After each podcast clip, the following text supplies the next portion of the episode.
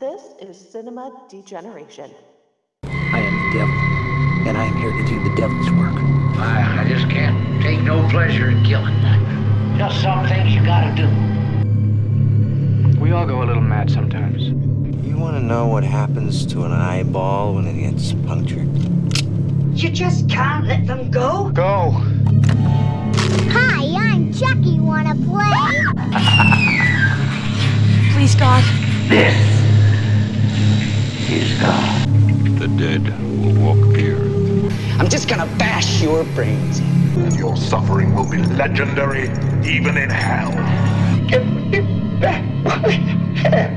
It's alive, it's alive, it's alive. They all flow down here. They're coming to get you, Barbara. Boy. You're all doomed.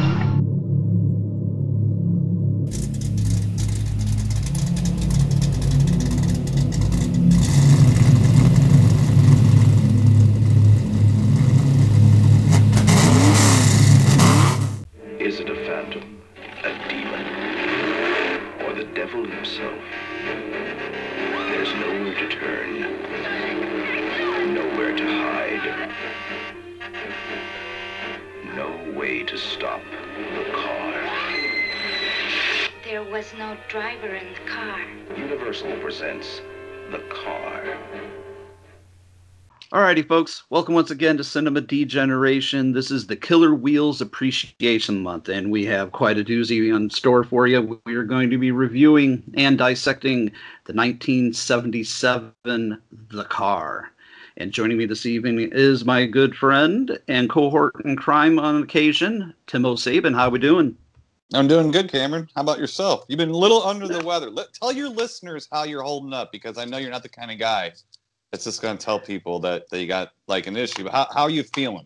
How are you feeling? You know, for the most part, all right. Um, and the, as you uh, like to call it, the space-time continuum. Uh, Mm. A few weeks ago, I had to have a, a surgery to have a pacemaker defibrillator put in, and then a couple weeks after that, I had an infection set in, so I had to have Ah. a follow-up surgery to have that taken care of. Um, it was kind of rough for a couple of weeks, a lot of pain, a lot of uh, disinfection type things, but I'm healing. I'm healing at home. Um, it's better than healing in the hospital on any given day. Uh, I'm feeling better. You know, I'm getting back into the swing of things, but I'm feeling all right. I'm feeling as good as can be as somebody who's had their chest cut into, you know, a couple times in a month's time. And, you know, doctors like to tell you, oh, you shouldn't be in any kind of pain. I'm like, well, here, you hand me a knife, me stab you in the chest a little bit, and just tell me how that feels. Right. but I'm well, feeling take not it too from bad. me. All you need to do is you need to fill up a bathtub full of baking soda, peroxide, and pure gasoline, and just roll around in it.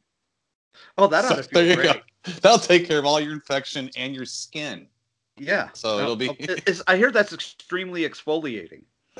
It sure is. It sure is. You know. So and you know you can when when you're done with it, you can run your car on it. So it's it's wonderful. So Great, There you go. great. I'll try that. I'll try that. and Hey, get back, hey, up, you back to you and let you know how I feel. right. Who who needs a doctor when you got guys like me for a for a guest, right? You should have Right, come to right. me in the first place. I would have fixed this up for you. See. Well, hey, seriously though, Yep. glad glad you're uh, glad you're on the mend, at least there. So uh, Yeah, I'm feeling you can better keep than I. I'm feeling better than I was two weeks ago. That's that's for certain. Very good, very good. So so we're gonna talk But- about the car, huh? Yeah, yeah. We're doing the Killer Wheels month, and we've already uh, in uh, the timeline of things we've talked about the hearse. We've talked about Killdozer, and now we're talking about the car. Uh, that's a, that's one- a good good little uh, uh, cross section of them too. I remember the hearse used to be on HBO a lot during the day when I was a kid because it was rated PG, if I'm not mistaken. And so they would actually play that during the day.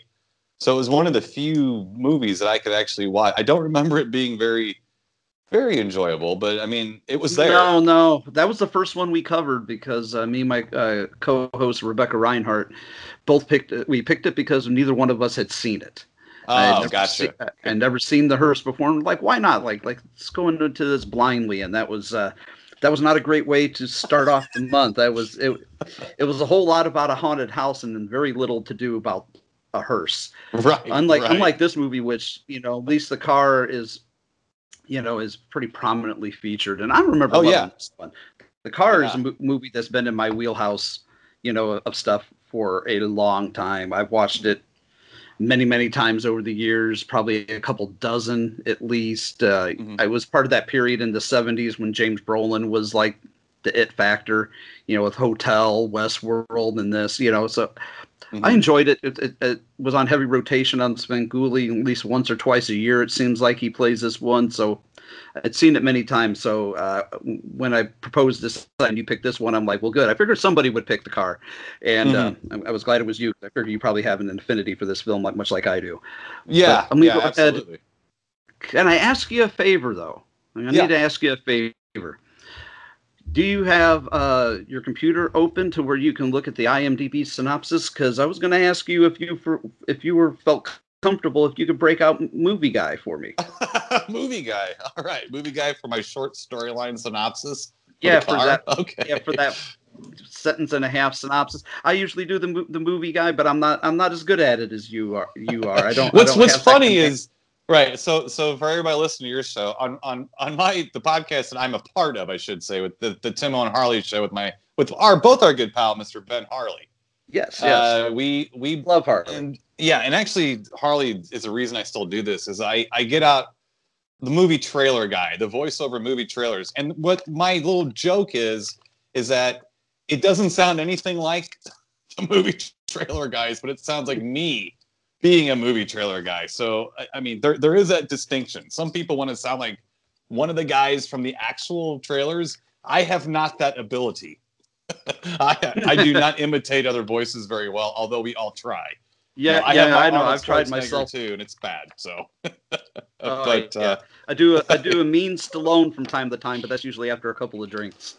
right, right, right. And well, we all do that, you know, just involuntarily sometimes. Um, Right. Yeah, I will get out movie guy here and give you a short storyline synopsis for the 1977 flick The Car. All right, here we go. A small desert town is terrorized by a powerful, seemingly possessed car, and the local sheriff may be the only one who can stop it. Uh, There's my movie guy. Thank you, ladies and gentlemen, for listening to we. uh, That's the end of our show. We have had a, cameo appearance by the official movie guy from the Tim and Harley show. yes, this, this yes. is where we end the podcast because there's nowhere to go but downhill from here. right, right. So I appreciate movie it. guy's a movie guy has a posse, that's for sure. I, I appreciate it. Thank you. All joking aside. no problem. Yeah. Uh, but let's get into it. Uh, this is a film, you know, pretty big, big stuff for back in the day, at least as far as I'm concerned. Directed by Elliot Silverstein, who had directed one of my favorite uh, westerns. I'm a big western guy. He did Cat Ballou, Mhm. which I really like, and you know, a couple one-off episodes, uh, Tales from the Crypt, Twilight Zone. He was pretty prolific director.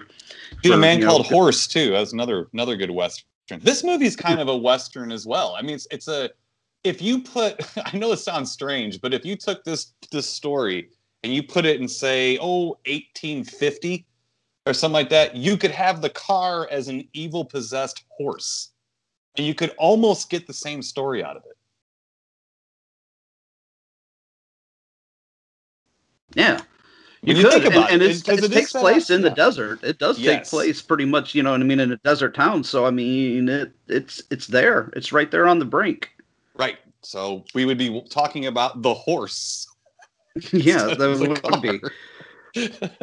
Well, the Somebody out there just got a great idea and started writing a writing a screenplay. I'm sure. We want to associate producer credits on that film. Whoever you are, just remember. Right, Tim O'Savin, right. Cameron Scott. We want producing credits on that. Creative Yes, exactly. consultant. Yeah, but it definitely this, is. yeah, uh, it's a it's a southern, a southwestern. I I love the desert atmosphere of this movie, and I love the cinematography in it because of the landscapes. Because it is shot a lot like a western. Um, it also kind of reminds me a little bit of how Mad Max was shot, especially with the cars driving and the kind of cranking the the film rate up a little bit. Um, you know, giving yeah, it that, some shots, that Benny yeah, they Hill do, look. They go that route. Mm-hmm.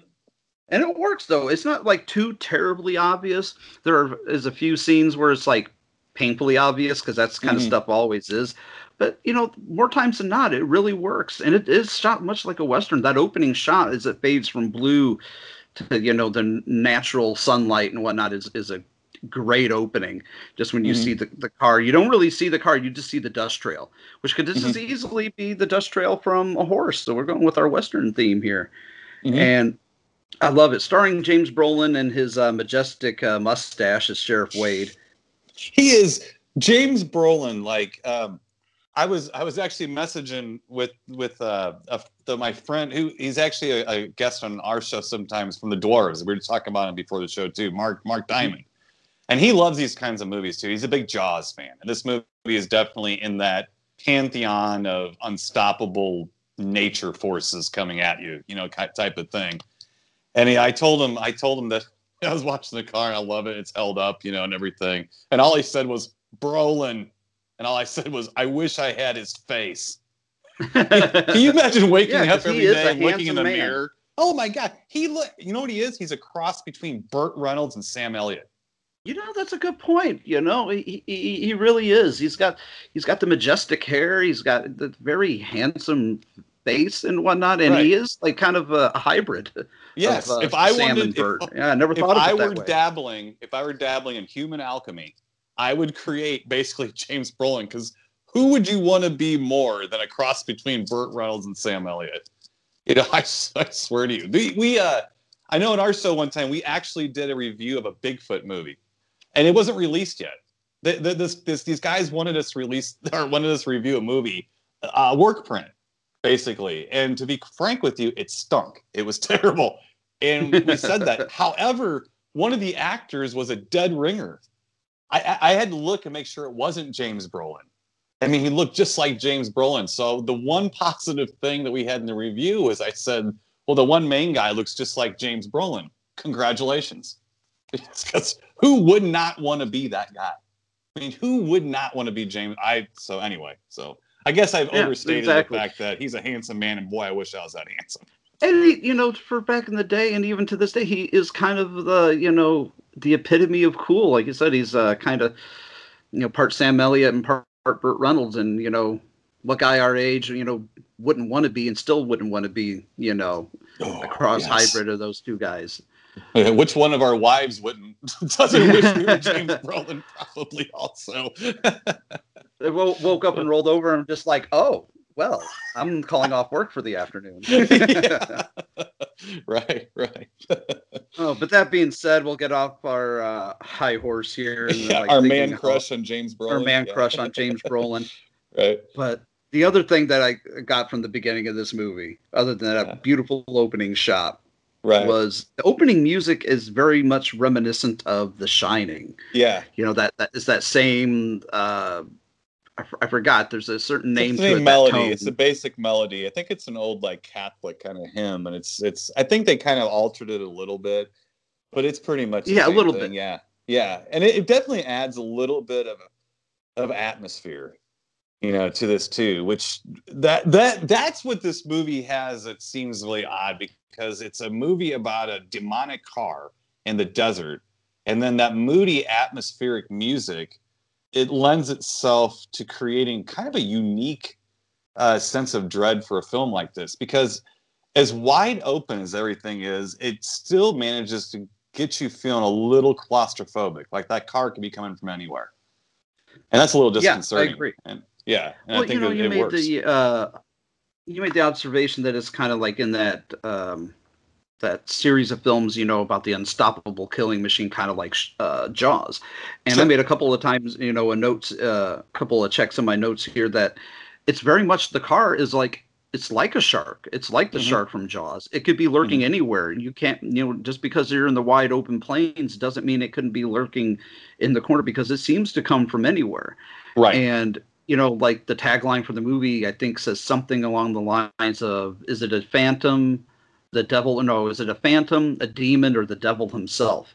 You know, and I think that's a great way of looking at it. I, I kind of always thought of it as it as it kind of was the devil, or at least Mhm. a demon of sorts, Mhm. because they, they never really, you know, talk about the origins of it. They never really get really deep down until the end. You know, towards the end of the movie, they get a little bit into the uh, the mythos of it when Ronny Cox character is just like, yeah, they couldn't go on hallowed grounds, you know. His, but who's going Right. to listen to the the recovering, you know, the slash recovering drunk deputy that is back on the sauce?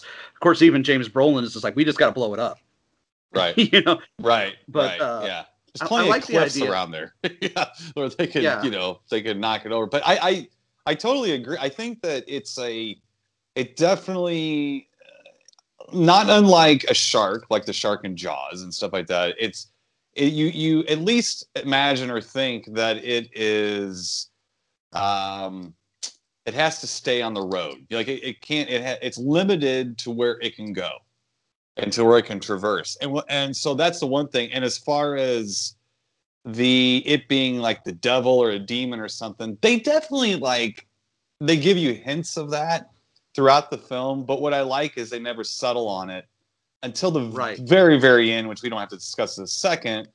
But I, I which I think is a weak part of the movie. To be honest with you, is a very very last shot. But I also well, they think had movies yeah, like they Children had of the to kind of sum it up there at the too. end, you know, and, Mhm. and tie it tie it up with a neat little bow. And I think that was probably the only way they could figure out how to do it. And it Uh, still yeah. doesn't feel like very. It doesn't feel. It never feels silly. That's one thing about this movie. It never feels campy. It never Mm-mm. feels silly. But it doesn't. in the end. It feels like they just, you know, tried to tie it up real quick. And Right, just like, well- ah, we'll just blow it up, you know. And Right. And I think that part of that was that they I I, I think they wanted to do something at the end that the that the effects had not caught up with what they wanted to do yet. So I think what you're seeing um there is limitations of when it was made. I think they wanted to do something a little different and that's the best they could do at that point. But you know, I I also think that this movie is definitely influenced by Duel. I mean, you can't say Oh, it's yeah. not. I mean, it has to be. And I, the one thing about Duel is, I liked the end how it didn't cheat. And the only thing about this movie is, I think it the end gets a little cheaty, a little bit because I don't think you need it because you're right. It is played. It it's played totally straight. I say this on my show. I think I've said it on this show a couple times and stuff. That to me, a successful B movie only needs a few things, and it needs first of all, it it it, it needs it can't be boring. The cardinal sin And of this a movie B never movie, is boring. It's no, it's not. It's not. The cardinal sin of a B movie or a horror film or an exploitation or anything like this that isn't a big budget lavish production is boring. You can't be boring. You got to you got you you just got to keep the, the pace moving and stuff. It's not boring and it's played straight. And that's what makes it work. If you want to laugh at the fact that there's a car driving around honking at people and killing them, that's your prerogative. You can do that. But the cast and the crew are not doing that. You know, they're making no, it's never movie. done as as a wink and a nod to the camera, No. like we're we're Mhm. making a silly car movie. No, it's never it's never played off for laughs. It's never played very gimmicky No. either. You know, it's, And- it's like I said, it's played very straight. Right. And the act the cast is great. It's a good cast of a lot of good character actors and actresses. Um the That was one of the things that I liked about it right Yeah. off the bat was the like the like for instance the the relationship between James Brolin as Wade, the sheriff, and Catherine Lloyd or Kathleen Lloyd, sorry, as Mhm. Lauren. They have a very playful relationship, and it comes off as very real. Like their Mhm. relationship, it doesn't. Lots of times in movies, especially movies of this ilk, the relationship between uh, you know a proposed man and a woman feels very put on and very fake. There's not a lot of uh, uh, chemistry there, Mhm. and if there is chemistry, it feels very forced. This doesn't feel forced. This feels like a, a real relationship. You know, they're silly, they're goofy, they they fuck with each other a little bit. You Mhm. know, they Mhm. they goof off as as a normal couple tends to, or, or an abnormal couple tends to, and that is a testament to the acting. I think Right. you know because everybody in this movie is really good and top notch. Right, right. And and that that to me always helps movie like movies like this. When everybody goes in with their chips in and they try I mean, you can at least say they tried. And the thing with this movie is it has a very good script that's easy to follow. It doesn't try to outthink itself. You know, when you go see a movie, sometimes you just want to see the movie. Uh, we just re- a good example that we just reviewed Galaxy of Terror, which we ultimately decided that it tried to outthink itself. It had it been more simple, it would be much more successful of a product at the end. But since it tried to be it tried to be smarter than what it really was, it lied to you. You know, it was saying it was some kind of well, well, we're gonna rip off Alien, but we're gonna be different. No, no, no, no, no. Just rip Alien off. it's fun. Just be You know, honest like, with just- yourself. yeah, just just do the movie like because all it all it, the the stuff they tried to throw in there that was different, quote unquote different, it just made it weird. This movie is so straight. It's just about a very small desert town. I think it's actually is it on a Native American reservation? Because they have a they, they do have quite a few Native American characters in this, which I think is kind of cool too. Um, Right, right. It does. It kinda not lends to the really sure if it is or not. You know what? It, it's never. I mean, there is the big cemetery. There's you know the where this um, then quote unquote hallowed ground, but I'm not Yeah. sure if it's. Like, I Yeah. think it, it at least borders a reservation. because I thought It's never really touched on.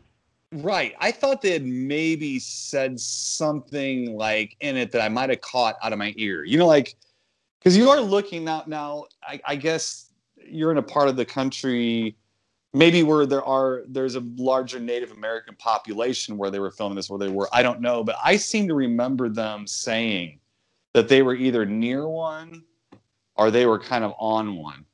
And now, although the town didn't look like a reservation town, so I'm just saying, like, it seemed like there was something like that. But I thought it was kind of cool how uh, it's sort of the Native American spiritualism and the Christian spiritualism. They seem to kind of use both of them in this movie, uh, and they didn't overdo it, uh, but they were respectful to both and found a way to do that. You know, right. too. Yeah. And The kind of way to kind of like cross those uh, two ideas. Yes, clearly You know the what I car mean? Is a supernatural presence. So they are they were uh, both like the people, the Native American people, and then the people who were more of maybe the, the the Christian background. They were using their experience to explain the evil that they were fighting, because that's really what this is. You know, they're fighting an evil entity, and whether no matter what you call it, it's still a car coming at you. You know, it's being it's being guided by some kind of evil hand. And i like the i like the fact that it's um it's it's almost frustratingly subtle. You never really see the driver and stuff. And that's another i think positive thing in duel which makes duel more mysterious. Um, and i think that this movie is successful in doing that too you know as well. You know, and the the one probably biggest difference between this and Duel is that you know in Duel you know there is a driver. You Mhm. know, because you Mhm. see like the driver's arm. You never see it's, it's always a faceless driver, but in this there is no driver. There's Mhm. nobody behind that wheel. Mhm. And you know, even when the Native American lady who witnesses one of the when she witnesses uh was it the deputy, one of the deputies, I forgot which there was a which one it sheriff was. gets sheriff gets run down in the in the road and that was Everett. in- it was the Everett yeah. character. Mhm. And Yep, she- John- you know, John Marley, uh, yeah. is talking to the yeah, she's talking to the one um uh, Chaz, the one uh, deputy, and she's Mhm. you know he's translating for her, and he doesn't translate the whole thing, and then the, later on, uh, another de- deputy is just like, hey, you know, he didn't tell you everything. She Right. said there was no driver, and that's Right. when he's starting to kind of realize something's going on, but he's being a little bit more practical about it, you know, maybe a little more um, sensible about it, you know, but he doesn't, you know, Sheriff Wade, you know, never really comes to the realization that they're dealing with something, you know, supernatural. Well, right, but do, do they ever? The one thing that was kind of interesting too, and I, I was kind of looking for this going back because I, I kind of went back and forth my memory bank on whether or not they actually confirm there's no driver, because because although it's being said, is it ever shown? Like, do they like? I know the I mean, the closest that they get to, right, right, and he opens it just a, uh, you know, an inch or two, and the window rolls down. Everything's dark, but as he goes open the door, you know, the door s- swings open, knocks him over the side of the road, and almost knocks him out. right, and you never really see. I mean, it's never. I guess you could say it's never really truly confirmed whether or not there's something or someone behind that wheel. right. You know, in- but, I mean, in- the, does in, the devil need a car with four wheels? I mean, to get around. I mean, you know, I'm, I'm sure he uh-huh. likes to, you know, take people and souls back to hell in a timely fashion. Does the devil need a car? I don't know. I guess so. If you I, and if you're in 1977, you know, I guess maybe maybe you did. I my I I think I I like, but I like the fact that you never really know what the car is and if there really is or isn't a driver or is the driver a, like three feet tall you just can't see the head of the driver you know you, and the drive and then Is the, it a the- phantasm door? yeah you don't know. I mean that's the thing it's like sometimes the unknown is cool. Um one thing that i don't like about like the, the halloween remake is they try to explain michael myers too much where he was scarier as a phantom. He was scarier as, as what you didn't know and for me the car like they're not explaining and then duel is the same thing. Duel the only reason you know there's a driver is because you can see him. Otherwise you wouldn't even really know if that that truck had a driver. But you see the driver. Like you they never show the face. Yeah, know, you so see an be a- arm, you see a piece of his hat, you know, or something. You know, it's always kind of, but the fact that it's a faceless, like you said, phantom is a good way to describe it. You know, Mhm. it, it leads to, you know, it leads you to be able to draw your own conclusions. They're not spelling it out for you. They don't treat their audience like a, like an idiot, you know, and try to over-explain things like, "Here, we know you people are dumb. you know, we're going to explain this to you six ways from Sunday." But you know, they're just like, "Hey, it could be a phantom. It could be, you know, a, a demon. It could be possessed, or it could just be a psycho in a, you know, souped-up automobile." right But they leave you Um, to draw your own conclusions. And I guess my conclusion has always been that that it was a demonic presence of some sort. You know. I, I don't disagree with you. I actually think that that's what I think too. But what I like about it is that somebody could come up to me and say, "Well, how do you know there wasn't a driver?" I'm like, well, I don't. And and and, and it, it's just over. I mean, that's just all there is to it. But that's just what what you're shown. A movie is showing you a story. You know, so it's showing you what it wants to show. You can add whatever you want in your mind, but that's that's to me where a movie can be more like a book almost in a way you know, and where, where people like to read but I'm not a, I'm not a reader. I don't read very much, but I understand how people enjoy it because they're actually creating the story in their own mind while they're reading it. They have their own idea of what the characters look like. They have their own ideas of what these people's houses look like and stuff. And with this one, it's showing you a story. Now you are being shown what people look like and stuff like that, but you're surely not really being shown or, or told for sure what the car is, what its purpose is. All you know is it it kills people. It doesn't like to be insulted. And for some reason if it is some sort of uh, holy ground and it never really states it has to be a christian holy ground it just has to be a holy ground Right, know, right. A, a reverent ground or whatever it it doesn't want to go on there. It doesn't want to do that you know um and that's really about it and then it's basically about these small t- and i do kind of like the trope where you have the small town where nothing nothing ever happens and these poor cops Yeah, and then they're plagued by something that they're just completely, you know, they're out of their element. To like, you know, we haven't had a murder in this town in 37 years, and now all of a sudden, there's, you know, multiple hit and runs going on, and they're just like they're way, they're they're way underqualified for what's going on. Right. It's almost like the true definition of comedy. You know, not not not just a laugh out loud com. I mean, like, like it's a comedy of errors. You know, almost in a way, it's just like these people are way in over their heads. You know, with this, Right. and and and it's the thing is, by the time they realize they're in over their heads, too, it's really almost too late because they want to take care of it themselves. You know, if if you had a, a job that was boring for quite a while, and all of a sudden it's not boring anymore, you want to be the person. If you're a cop, you want to be the person that catches a criminal. You want to be the person. That's your job. That's what you signed up for. You want to be the person that solves what's going on, you know, and stuff. And I do kind of like that trope. I don't like it as much when they call in the FBI and there's like there's like arguments between the different the different law enforcement Right. agencies and stuff. That This gets is no longer your jurisdiction, son. Yeah, I don't like red tape crap, you know, but I do yeah, like just like when they're just like we're gonna take it into their own hands and solve the problem in a small town sort of way, which means getting the old codger in town who is an explosive expert and fucking blowing it up with dynamite. right and that brings you in as as a as a audience as an ignorant audience member that brings you in because they're they they're learning with you Does that make sense? It's almost like you know, like they're Oh, not just. i- i- If you watch somebody like who knows who's been working on cars for thirty years change a carburetor, I you, you might be like, "What the hell just happened? What did you do?" But if you sit down with somebody else and they have like a tutorial on YouTube or something how to do it, and you watch it slowly and you watch them learn it, you might learn it better. And I sometimes when you have these cops, these these that, that are a little inexperienced, it helps the story along because it's almost explaining why you're hearing the dialogue because they're figuring this stuff out too. This is new to them. Yeah, you're Now, I don't know how many right police- alongside.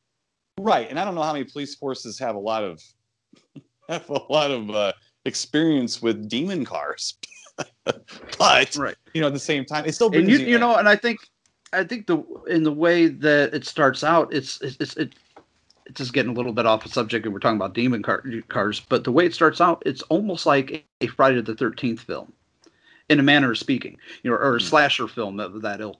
It's that the car is like a slasher stalking Mhm. a couple of kids, and these kids, you know, and that's one other thing about this movie. Uh, the kids in it, you know, from the teenagers to the to Sheriff Wade's ki- to two children, are all, all very good child actors. They're not. Uh, I find a lot of child actors to be somewhat annoying, and when I I say somewhat, I mean very annoying. But Right. but they're they're pleasant kids. They're not kids out just being little bastards, uh, so to speak. You know, they're right. they're just out having fun. They're just riding their bikes. When it stalks them down, it's like like a scene from Jaws or a scene from a Friday the Thirteenth film. You know, it stalks them down and it bumps the two kids off on the bike. It lets you know that you're in for some sort of brutality. Now, it's not a very gory film, and the deaths are not gory at all. There's very little blood to be seen in the movie at all. Mhm. But when it runs those kids over and runs them off the, uh, you know, the the bridge and they fall to their death, it's very horrific. You know, it's just like, oh shit, it lets you know, like right off the bat, what kind of movie you're dealing with. Like, yep, yep, we're killing kids first, so that's where we're at. Right. I, I You know? actually, it was funny while I was watching that. I'm watching the, like this kid pedaling his bike as hard as he can, and this car like going on the side of him. I'm like, hit your brakes, hit your brakes on your bike. The car will fly right by you, you know, and turn around, you know. But he, you cannot outrun a car. It's like Right. I don't know. It's driving It's not crazy. gonna happen. actually- yeah, it's like if you hit your brakes, the car will go forward and you can at least turn around and try to get off the road and do something. But yeah, again, But you're not going to outrun you it on, on a. Uh, you're definitely not going to outrun it on a straightaway. It's just not going No. to happen. Right, right. no, Uh, not at all. Um, Poor kids. They, they didn't know what they were. You know, didn't know what they were getting into. right. And the car, the car itself, kind of looks like the the mean buzzard on the on the Muppets. It looks like it's kind of of it that way. it's got like those eyes and everything. It's just it just doesn't look like it's a very happy car. No, no. It's, it doesn't, but it does have a face. The car has a face. You have to look at it and go, it's got a face. It has a face. It does. So And let's talk. I, I made some notes here, so we'll uh, Yeah. for those listening at home. I made uh, a few notes about the car itself. Was uh, they made four of them? Mhm. It was a 1971 Lincoln Continental Mark III, and Lincoln's are started. popular. that's Yeah. what started. Yeah, right. Yeah, that's what it was. The base of the car. It was heavily modified. Mm-hmm. Heavily modified. Cost about eighty-four thousand dollars to build, from what I Mhm. was reading. It was, but it was a Lincoln Continental Mark III black coupe. Mhm. Uh, you know, chopped and lowered. The fenders were changed. Had different wheels put on it. Uh, uh, out of the four cars that were built, two were destroyed, two weren't, and one made it into a uh, personal collection somewhere overseas. So that still exists somewhere. But it was built by George Barris, uh, Barris Custom Cars, uh, who also helped uh, develop and uh, design the Batmobile, the original Right. Batmobile. Right. But this movie ha- has has a piece of my heart, no pun intended, because Lincolns were big in my family. Uh, My grandfather used to haul Lincolns and Fords for a living for many many years, and I remember them every every year there would either be a brand new you know Thunderbird or a Lincoln or a Cougar or something in in the driveway, and Oh. I've actually owned four different Lincolns over the course of my life, and I actually am driving a, a Lincoln Town car right now. Oh, So okay. just the fact that it's a, that the car is a Lincoln is just kind of it it always makes me smile. You know, it's got like I said, it's definitely got a piece of my heart. But the car itself is just you know, heavily modified. You can tell by the grill that it's a little, you know, that it's a Lincoln, but that bumper and the headlight assembly, the way they modified it, it does look like a mean face, and it does kind of look like that that mean that mean bird from the Muppets. It does. Now that you mention it, I never saw it that way until name. now. But as soon as you said it, I was just like, oh, yes. I, get I can't think of his name, but you know I'm talking about. The big I know who you mean. It's been so long since I watched the Muppets, but I know exactly which character you're talking that- about. and I The love that with guy, the furrowed brow that always looks like he's pissed off.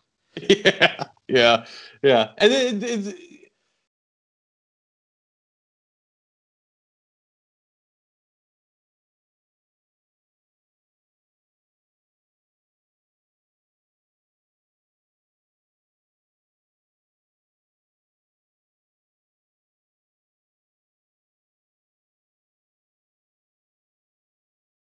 what you know, this is the thing with this movie too is is for the life of me, how the hell do I like this movie? I mean, how to me the trick of the movie is that it's good to begin with. Look, it has a six point. I'm look right now. I'm looking at the IMDb.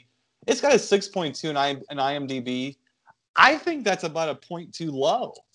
I really do. I think some Oh, of those. It's, a, it's a couple points too low for me. I, I, You know, I can't definitely, identify. definitely deserves better than a 6.2, you know? Yeah, yeah, and that's actually very good, especially for a horror film uh, on IMDb. We all know that horror films always get crutched pretty bad, you know, by people. Oh, it's stupid. It's like, well, it's stupid if you're, if you're, if, you know, you don't go into a horror movie looking for a ton of reality. I hope not, because if so, just watch the news. you know, I mean, there is your horror and reality, but I Yeah, mean, if you want reality, watch the news or stick your head out the front door, you know? right. So I watch these things for escapism and stuff like that. But for me, it's like, how do you get a movie like The Car? And you and we talked about the the hearse earlier, and I don't even think they knew how to how to write a movie around a hearse. It was just a cool title, and they just stuck one in there for a few scenes. I think but for this it was, movie, they had access. They had access to an old 1950s hearse, and they're like, "Oh, we do. Let's uh, write a movie around it." sure, It's like we know somebody with a hearse. We're making a movie. Right, right. And in this movie, from beginning to the end, it's it's good. It's not, I, and I don't know how. I don't know why. Look, even the like the the the guy, uh, the the the jerk, the R.G. Armstrong character, uh, the redneck. Oh guy, yeah, Amos. Amos. Amos. Yeah, Yeah, he I- is. yeah, I like to a piece refer of to him work. as He's quite an asshole. Yeah, he's a dickhole. Yeah, so he likes to terrorize his wife, and the and then there's this goofy bugler guy who likes to correct you and say it's a French horn. And so this guy, this random Johnny guy is- yeah, this guy, random guy, is sitting outside of R.G. Armstrong's house. Who this house is? This house in the middle of nowhere, the middle of the desert, Right. and he's just sitting outside. How did he get there, house and why is he there? You know. what is he what could he possibly be waiting for there you know and and then he so rg armstrong comes out and he's beating on his wife you know and then the guy the bugler guy he's all like hey man you know what are you doing and he's just like you don't talk to me you know i can hit her she's my wife which 1977 there you go you know i can hit her she's my wife but Business isn't of yours. Right, exactly. And so the thing is, like to me, like I, I kind of appreciate stuff like that because it didn't need to hold your hand and say this guy is a misogynistic dick. He is. He Yeah. is. That's what he's doing, you know. So it isn't preaching to you or nothing. It's just saying, "Oh, here's your town jerk." You know, he likes to he likes to beat on his wife and stuff, which is crap. You know, which is like a, a, a not a very manly thing to do. And he sits and he tells the guy, he's like, "Hey, you better get out of here." You know, and he, look, this is a stupid scene, Cameron. I mean, uh, but I'm watching this being thoroughly entertained. You know, and he and the, and he's like, Oh yeah. and the guy tells him, he's like, "You don't get out of here, I'm gonna stick that bugle up your ass, and you're gonna be farting music for a month." And the guy goes, "Wouldn't that be wonderful?" Oh, I know. I made a note he starts about making that. the noises. The fart music. The fart music for a whole month. Yeah. Now, It now shouldn't be entertaining. me. It shouldn't be. It shouldn't be No. fucking entertaining, but it is. No, it's not. it. And shame on me for thinking it is. That's the way I see it, but damn it, I do.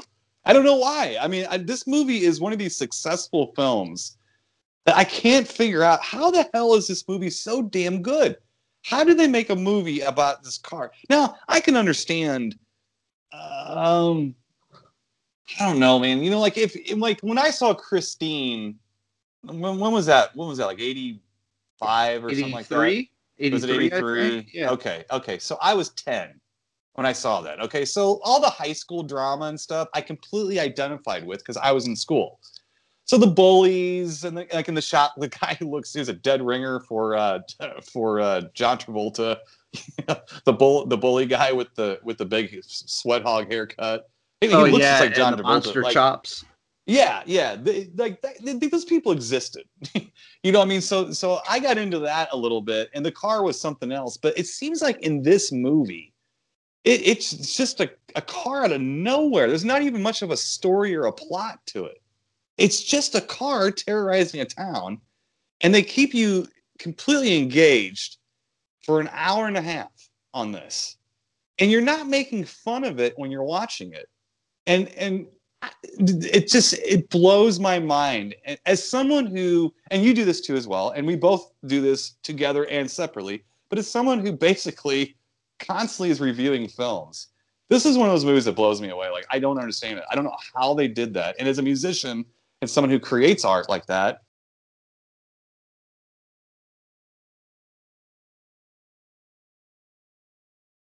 ah, boy this is one of the, i don't know if it's a happy accident or what uh, I, it- or the script is just that damn good and you, it's just so subtle you don't notice it and i can't answer you i don't know the answer because i don't really find the script very unique Well, no, but you know, I think what it is, it plays on more of a not. It's not a, a thrill ride. About now, by saying that, I'm not saying that it's boring because we've already touched base on that. That it's not a boring film, but it plays off the subtlety and the suspense of it because this thing is not just always this, ra- you know, driving through town and just running people over. It's always lurking. It could be anywhere. It, it, it and I think that's uh, just a testament to good writing and just you know clever editing you know, because it does have some clever editing, you know, some parts where somebody is driving or walking through town and all of a sudden the camera stops and just are slowly zooming in for like a dark alleyway and then the car is just fucking there. You know, Right. But it's, it's a mixture of good writing, clever editing, and the acting sells it. I think, you know, the, the- if they had played it for laughs and played it, you know, more for camp factor, you would be making fun of it. And I Well, think that's why we can right. watch it and not make, you know, not be making fun of it. Well, and the other thing too, I just thought of even while you were saying that was something that just dawned on me as well, which is an interesting change from maybe even in fairness, more horror movies that came after this as opposed to before it. But it, the car only attacks the innocent and the good people. It never seems to bother Dickhole R.G. Armstrong, Amos. Yeah, It never I mean, it that, totally like at one even- point it just drives right past him and kind of swerves around him to take out the sheriff. You know, it's only taken out people that either a fuck with it, or you know, Right. like when uh, you know the Lauren character kind of makes fun of it and taunts it, or those who are trying to stop it, or good-natured, you know, people. It kind of leaves, as you put it, the dick holes alone. Right. Well, and I think that what uh, what horror movies seem like some of them were, would tend to do and still do is they introduce you as characters, and once one of the characters does something kind of unseemly, then they allow that character to die. Does that make sense? So, like, if for instance, Yes. let's say there's a couple, and the couple seems like a likable couple, but then the one guy kind of walks away from his girlfriend and he starts fiddling around with another girl he shouldn't be fiddling with the odds of them dying in that scene are at about 98% because he's Yeah, doing yeah. something wrong according to whatever you think or whatever and so they get picked off this movie there are people there are children who who are, who are practicing for a parade marching through the middle of town and they get attacked by the car. And it's almost like the more pure and the more innocent a character is they're attacked and they're in more and more danger. And and it, to me th- th- there's something about you know the old um in the early 80s when there was a bunch of controversy about all the violence in because because it's the slasher movies got popular. So there's a lot of like knife violence basically. and heads getting cut off and this was Right, kind of right. new you know to glorify the gore of the kill was kind of new you know so because people like Tom Savini were making the effects popular and stuff. And so some of that was misunderstood as kids wanting to kill people instead of people being fascinated by the artistry of it, you know, and stuff, which is hard to understand if you're not into it. I get all that. But the thing is, is the old cliche was kids go out, they get drunk, smoke pot, have sex in the woods, then they die. It's not just kids like break down the side of the road and die. They have to be doing Well- something. they have to be smoking pot. Well, yeah, like in be- this yeah. movie, I mean, the, our opening, our opening two kill, kills are just two kids out having a leisurely, you know, they're just racing on their bikes to see, hey, who can get from point A to point B quicker? I'm going to see if I can arrive faster than you, and that's all they're doing. Right, They're- totally innocent. Yeah, totally innocent, you know, right, and right. I think I, I honestly think Cameron that, that that might be the key to this movie that that is confusing me so much. Like, why do I like this? Because I there's I like to identify why I like movies or don't like them. Like the thing, the Carpenter's a thing. I love the environment of that. I love the the, the all the the Antarctic, you know, the the the it, I sort of like Yeah. the um the fact that they're trapped there, but sometimes I don't always like that as well. But I do like that snowy environment or everything. I think it, it the cold lends to the atmosphere of that film. So I can I can explain that to you. And the Ten Little Indians kind of story. The car, I don't know what the hell I like it, but I like it a whole lot. and that's Right, not acceptable for a guy that does a podcast every week. You know, I can't just say watch it because I like it a whole lot, and that's all I can say. So I, the, my thing is with this movie is I struggle, I struggle so hard because I like the cast a lot, but it's not a cast that I will go out of my way to watch a movie because James Brolin is in it. I like James Brolin, but I don't seek out James Brolin movies. If that makes any sense to you, know, it's like Right, so. It's not yeah. that. I mean, it's a good, he good lends, lends credibility. You know, he definitely lends credibility to any movie he's in. But I can't say for the any fact that like uh, like ooh, I got I'm going to go and see what is he working on this month. You right, know, right. And it's not like Elliot Silverstein is John Carpenter. You know, he's, he's, he, it's not like he's a Tobe Hooper. Who the hell is this guy? I mean, I know he did a couple cool westerns, and this movie definitely, you know, I, you can always see that if he didn't create this film, that if he was hired to direct it, they said we're going to be directing this in a western environment. We better get a guy that knows how to direct in the sand. You know, who knows this environment? Who knows the the difficulties of shooting on location? and, and- which I don't have to explain to you about. You you you work in independent films, and shooting on location can be very difficult. You know, Oh, and oh, and, yeah. and s- and so I understand all of it. I get it, but it's not like I'm I'm a Elliot Silverstein completist. So well, it's like you said, he's not John Carpenter, he's not Tobe Hooper, but it does seem like all the, just somehow is a movie that shouldn't work. Right, By that's what I'm saying. Right, it shouldn't work, but damn it if it doesn't. right, you know you end up car- you end up caring about the characters and, and most of the time in these kind of movies it's i don't care about the characters because most of the time like you said you've said they're unlikable you know Right. there's some sort of thing that happens like you know the happily married couple then it turns out the husband or the wife is cheating so that you know they're going to get bumped off. No most of these people are good people. I mean the one Right. character amos rg armstrong is the one bastard of the movie and he lives. He lives Yeah. to see the end. He shouldn't. That's if that's anything that's one move that's one thing that it loses one point in the end for me.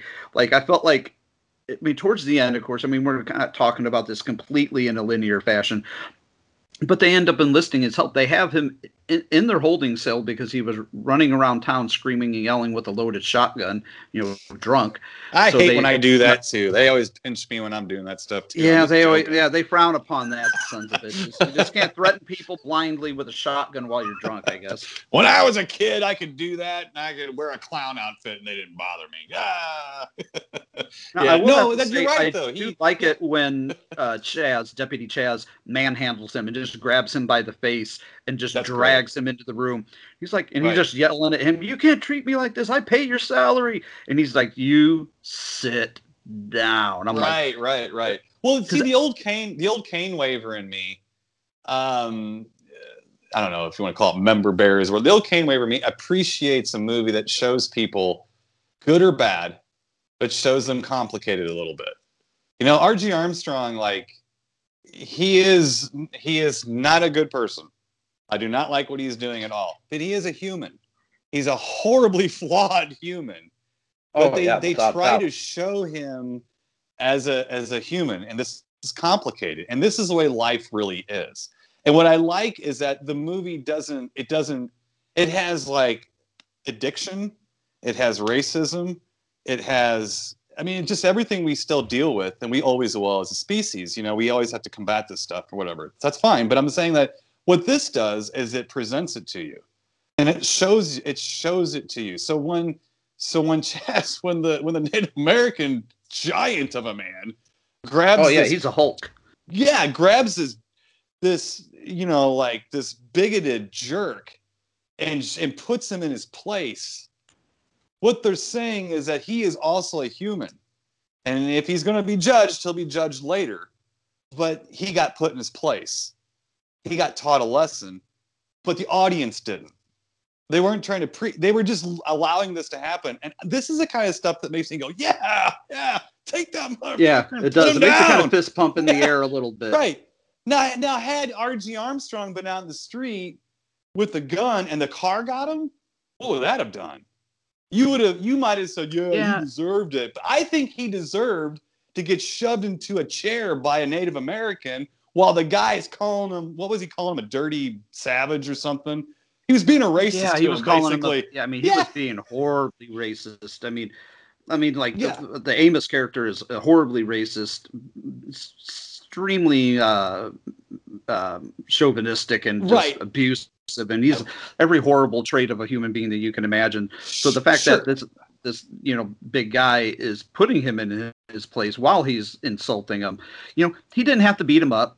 He, but he did have to manhandle him a little bit just to get Right. him to shut the hell up. I mean, like the part there's an, an additional scene just to get off subject for like two seconds when James Brolin uh, as Sheriff Wade is trying to reason with him after Everett gets killed in the street, and they're both just screaming at each other, screaming Right. over each other, and Amos just won't shut the fuck up, and he's like, you know, he has no respect for anybody, not women, Right. not other races, and definitely Right. not the, the law. He's just screaming at him and like he's like king shit, and it was just. Uh, but that- you know, it's like that scene. You know, I think was a good prelude to the scene where Chaz puts him in his place. and It's like, listen, you know, it was kind of like one of those moments where you know the enemy of my enemy is my friend. They're like, listen, I don't want to have to lay in bed with you, but I'm gonna fucking have to if we're gonna defeat this thing that we're Mhm. fighting here. It's Right, just like, right. listen, I, I have no problems fucking you up, but I'm gonna have to fuck you up later because right now we have something bigger to deal with.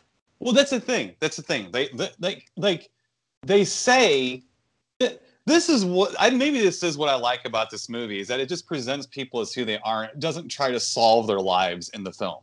And I think that that, that I think I get. Um, I don't like. To, uh, I've always said this, and we'll always repeat it, and we'll ad nauseum. And I don't care anybody says. I don't like newer films because they preach at you whatever it is they feel like. I don't really care what it is. It's and I'm not trying to get political at all because I don't like doing that and I don't really like arguing about that kind of stuff. What I'm saying is that I don't like to be treated like a like I have to be programmed by anyone at all. I just want to see a story. And so what I like about this story is that when they show RG Armstrong, you clearly know this guy is a bigoted misogynist. That's exactly he's not trying to hide it. He is what he is. And then they find out they need him. Now, this is interesting because it's usually the sympathetic character who is needed, and then there's that big aha moment where, see, you need the guy and stuff like that. Well, you're not sympathetic for the guy they need this time. And and what's what's funny is he sits there and they go, "We need you," and he gives them that crap, shitty ass smile, like, "Ah, ah, ah, you need me now," and that's it. Yep. Yeah. But the thing is, is Cameron, that's life. That that that is life. When they deal with Ronny, and, and the reason I'm saying I'm not talking about politics, I'm talking about preaching, is Ronny Cox's situation. Ronny Cox is battling addiction. He's battling alcoholism in the film. And they're not they're not judging anything about what he's doing, but they're showing the difficulties that he has with this, given the stress that he's being put under. But they're not judging him and they're not solving his problem.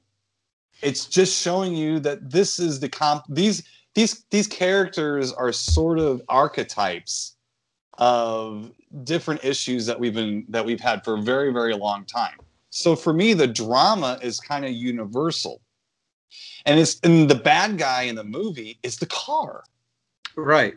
and not it's not RG Armstrong. Today, in today's world, if we had this movie being made, RG Armstrong would be the villain of the film. There's no hope for RG Armstrong. But in 1977, people said we need RG Armstrong is a human and is is capable of change. And it's not up to us to judge him. It's up to us to not be a dick like him. you know, it's up to us to not be a dick to him and around him. Let him wallow in his own self misery and his own hatred and let him stew in it.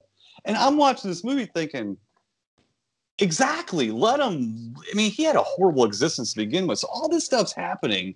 And the car is only taking out people who aren't R.G. Armstrong in the film. And Right. and, It's taking to out me- children. You know, it, it has no qualms about taking out good people. Yeah. Yes, exactly. And to me, that makes horror.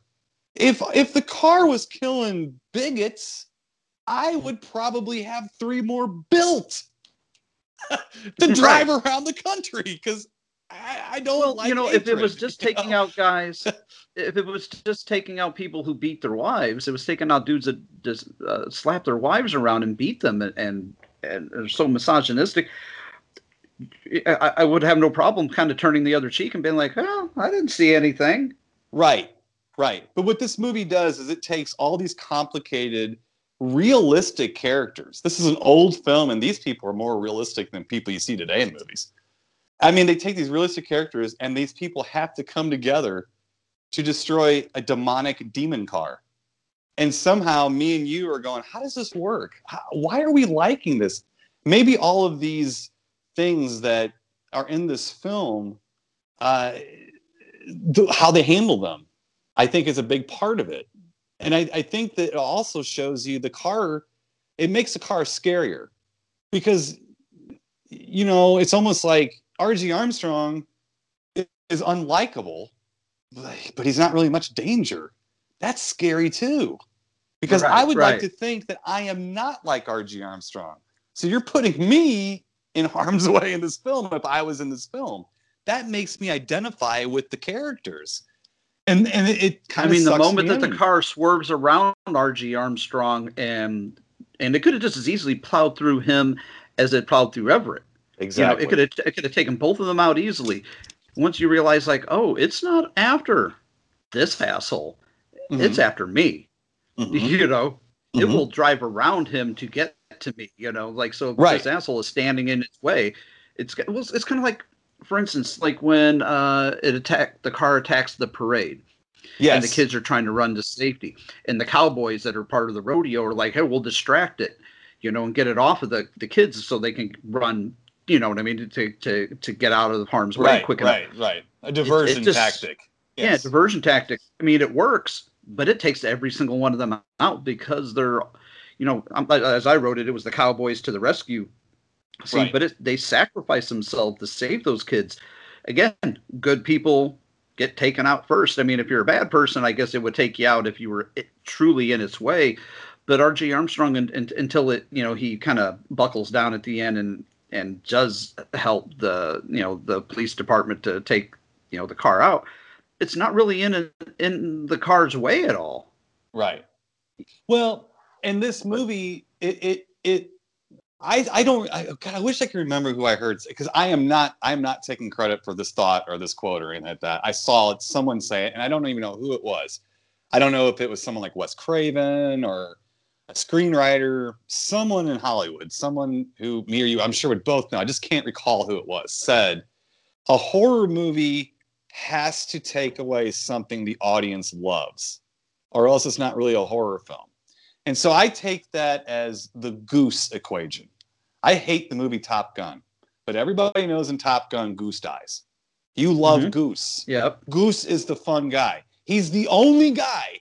You kill Tom Cruise, kill Val Kilmer, kill them all. don't kill Goose. Who dies? Goose.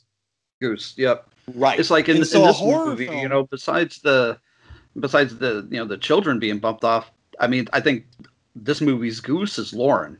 Yes, thank you. And but I will say something that is keeping I think another thing I'm trying because I'm trying to talk through this with you and answer my own question, why do I like this? Because I think that's the whole review. Why do you like because there's no plot to this damn movie.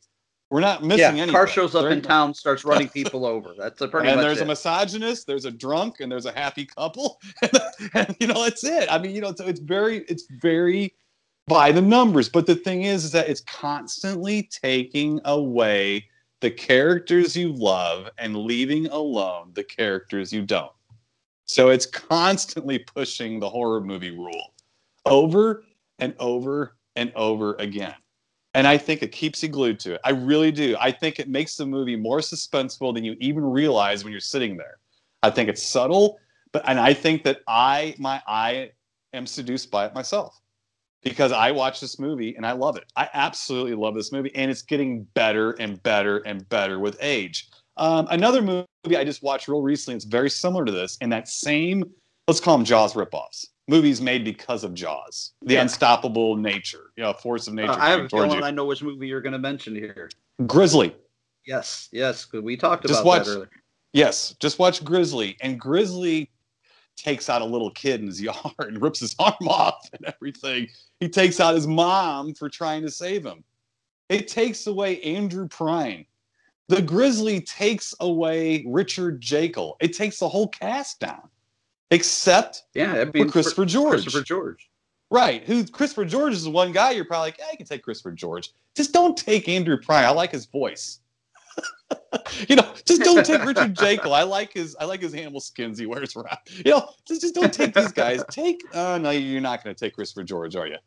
You know, there you go. I don't No, even want no, to take the helicopter. Take Christopher George, you know. And but what I'm saying is is th- th- this movie is constantly doing that and that's what i'm trying to get at and that's why i'm saying i'm not being political what i'm saying is that this movie is not preaching to you it's showing you good people and bad people you identify who these people are you know it's not trying to solve the world's problems it's trying to show you the world for what it is and entertain you by saying okay now we're going to give you the world and now what we're going to do is we're going to have this evil entity this force come in and take out the only good people you got in this town.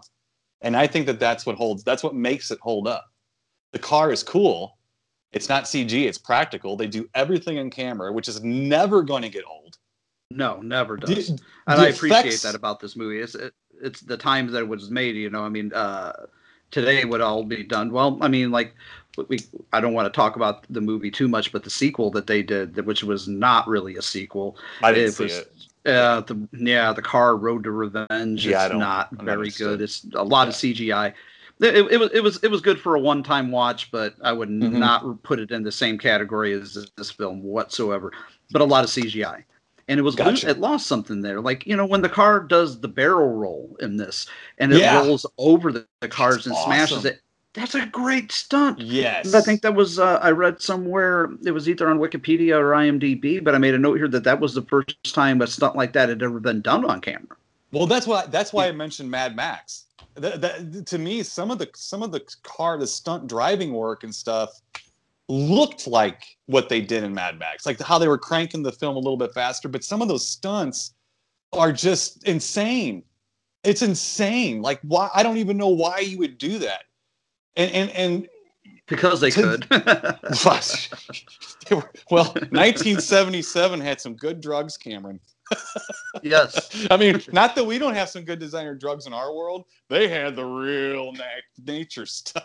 They were probably they were probably sharing some peyote out there with some folks doing that stuff. But They're like, you know what The- would be cool? Like if the car just did a barrel roll and smashed like six cop cars in a row and then drove away without a s- scratch. That would be great. And they're like, hey, listen, Michael, Right. or Dennis, or one of the the five writers that was on this. They're like, I think you did too much peyote, but that's a great idea all the same. Yeah. Let's do it anyway. and it's so bold and so brash, and you don't. You know, you think of a movie like the, the uh, something similar to this. Remember the movie Nightmares which was like the four short stories, and I think Lance Henriksen might be in one of the stories that has like a killer pickup. Am I right? Yes. Yeah. Yeah. Okay, Lance so- Henriksen, Emilio Estevez. I remember that movie. Yeah, so so that is okay. It's all right. It's kind of more like Duel, I guess, a little bit. But but you certainly it's certainly not it's not like you're waiting for it to continue when that little segment of that movie is over. It's an interesting little thing. Okay, there's a car chasing somebody around. All right, whatever, you know, it's a big deal. Th- This is so much more successful in that it takes the same idea basically, expands it, even adds drama, which you normally probably wouldn't want. And here we are. Here we are.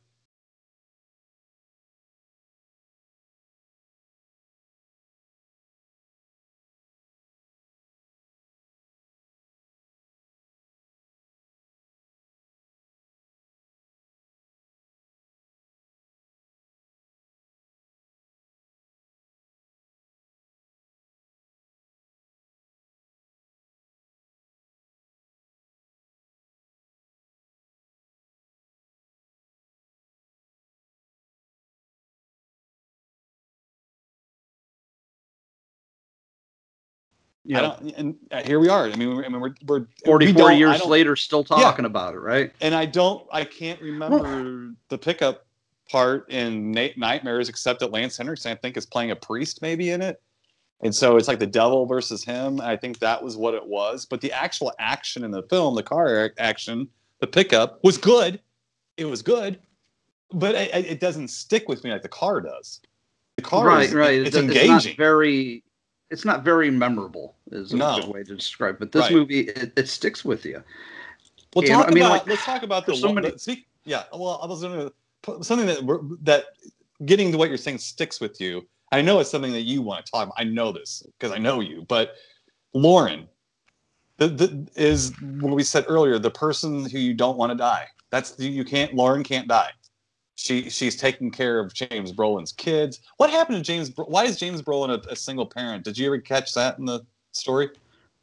No, you know, I mean, the, the, he has a discussion with his kids, you know, just basically that him and his wife had got a divorce and she separated. Okay. And that was it. You don't. So so you know, they're divorced. So he wasn't like a widower. I, I didn't. I didn't. Really, I don't believe he was. No, he wasn't a Okay. widower. He was Okay. just. He had just. He had a discussion with the two daughters. Which, on a side note, the two daughters are actually played by sisters. Okay. Uh, Kim and Kylie uh, Richards. They're both. Okay, uh, yeah, right, right. John, Mhm. John Carpenter films. Uh, uh, Kim being from uh, Assault on Precinct 13, and Mhm. Kylie being from uh, Little Lindsay Wallace from the original Halloween. But they was the one time that they actually played sisters on screen. So I think that lent some credibility to. to, Oh, so Kim was sister. Kim was the girl in the car. We're looking for the ice cream with her dad or Yeah, whatever. yeah, okay, okay, was- gotcha, gotcha. And then Kylie was was uh, the little girl in Halloween. That's my Yeah, favorite movie. was- so that's that's a Yep, good she one. was I- I Little did Lindsay not- Wallace. Gotcha. Okay, that makes sense. That makes sense. Yeah. Okay. So But there's a discussion when he's talking about, and he's like, uh, you know, where you know, there he's trying to kind of keep his relationship with Lauren on the down low because she, you know, he's the town sheriff, she's the town, you know, school teacher, and and she's but- teaching his kids too. I and think, teaching right? his yeah, ki- yeah, teaching his kids. So Right. he's trying to keep it on the down low. But it's funny because it's one of the few moments of levity in the movie because the kids know the kids know big time, and Mm-hmm. you know they kind of call him out on it. They're like, you know, we, we we don't mind, you know, like, and they you know that you're seeing her, we like her. Right. You know, and I think that's what they're driving home is that you do like this character. She's a lovable character. She's a great. She, I mean, she's a great actress. Yes. Oh, she's a great char- character actor. She's a great because- actress. Yeah, she's in a lot, all kinds of stuff back then. Yeah, Yeah, and she's bubbly, realistic. She's a realistic, realistic, person. Yes. You know, she's she's cute. Yes. She, she's fun, and you know, like when there's a scene where the the town uh, spinster sister is confronting her that a kid had, dr- dr- you know, one of her Oh, students, yeah, a 13 yeah, year old student, had drawn a, a picture of her naked. She's like, "Do you think it's normal that a 13 year old boy fantasizes about seeing his teacher naked?" She's like, "Yeah, yeah, I do. I think that's very normal." She's like, right, right. this town. But they leave it alone after that. You know, it's the way she approaches things, but you know bad things are going to happen to her because she's the one that, that she taunts the car. When the car, you know, corners all the kids and all the, the people that were in the parade in the cemetery, she taunts it. She screams at. it, She calls it names. Calls him the son of a bitch. You know, trying to taunt. She whoever- curses it. She curses it. Yeah. Yeah, she curses at it, and yeah, it, it kind of like it's uh, when the one thing I you know I walk away from this movie with if I've learned any lessons is do not taunt the demon car. no, no, no, you don't want to do that at all.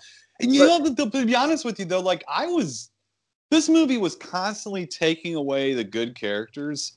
So I think I think it was a bold move to kill her off because Oh, I I didn't really like. I mean, I know the movie pretty well now. When I was a kid, I didn't. I might have seen this movie maybe once. It didn't play a lot where I lived, so I didn't see. I knew it. I knew what the. I knew of the film. I'd seen it like maybe once on television when I was a kid. Um, but I I've seen this more as I've gotten older, you know. And the first couple times I was, I remember that was one thing Was that I young, always you know. that they took away that they took away Kathleen Lloyd, and I I didn't remember that the first couple times I I went back to see this, and and it, was- it was surprising to me that she was killed because they were already taking away characters you liked and they didn't need to do that and i think it was a bold move to do it to be honest and how you. they did it was Oh, also insane. very chilling. It goes to show Yeah. you that not not only that you are not safe in the streets, you are not safe in your own home because the car creeps up and drives straight through her house. Yeah. And it's such a harrowing scene or harrowing scene because she's on the phone with James Brolin. He's in the Mhm. hospital, you know, in the hospital recovering from being, you know, door banged. And you know, she's you know, she's crying. She's like, I hear the car. I can hear the engines. It's coming. I'm scared. And she's like begging him for help. Like, you know, he's laid up in the hospital, not being Right. able to help her at the moment. right And then it just drives straight through the house in one end, out the other, and takes her out. In, you know, I am a gore hound. I like gore. I like a good bloody effect and whatnot. But I think it plays off so much better that you just see the destruction of the house. You don't see a body. You don't see her get plastered across the hood or anything. It's all done so subtly that it's just kind of it's one of those moments where you're like, and it leaves Yeah. you breathless for a moment. well and then and then it And, hangs on yeah, I mean that's, that is the scene I wanted to talk about. yeah Yeah, it's, It's- just like a and then it- tank, a Sherman tank, Yeah. just drove right through that house. and then there's the other part of it where it's not it's all practical and it's just a it's this quick edited scene that shows that that puts in your mind what happened without having to show you too much but it shows you just enough but that if had that been like like you're talking about with like the sequel had that been cg he would have seen so much it would have been like a eye roll it didn't work because Right. it was it's not real you know and this is it's real. The car did something real on camera. I don't you know they edited it all together of course. You know i'm not saying it actually ran through a house or anything. What i'm saying though is however they edited it and however they did that it looks good. It's edited to where you can identify what the action happening is very well. You know she's taken out. The way they show her kind of fall real quick you know how they, they throw those few frames in there and everything and then Right. they really leave that shot hung for a long time like with that hole going through the house i mean Yeah, when it's just where the camera's time. just looking through that like that hole and the window frames just kind of dangling and and the- the dust cloud is kind of clearing.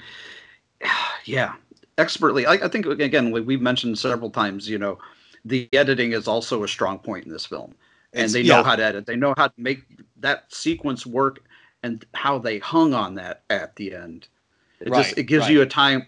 It gives you that couple of moments to go like, oh man, did they just take out? Oh, they did. She's gone. It's not Right. like, and it's over, and then go right on to the next scene. They let you linger on it. They let you taste it for a while and go, oh, I don't like the taste of this. This is bad. you know. Mhm, mhm. Right, right. Well, and, and and I think But- that that's that's what helps this film a lot too. Is that it is a B movie made by A movie people, and Well and they made it Well they put. made it like it was work.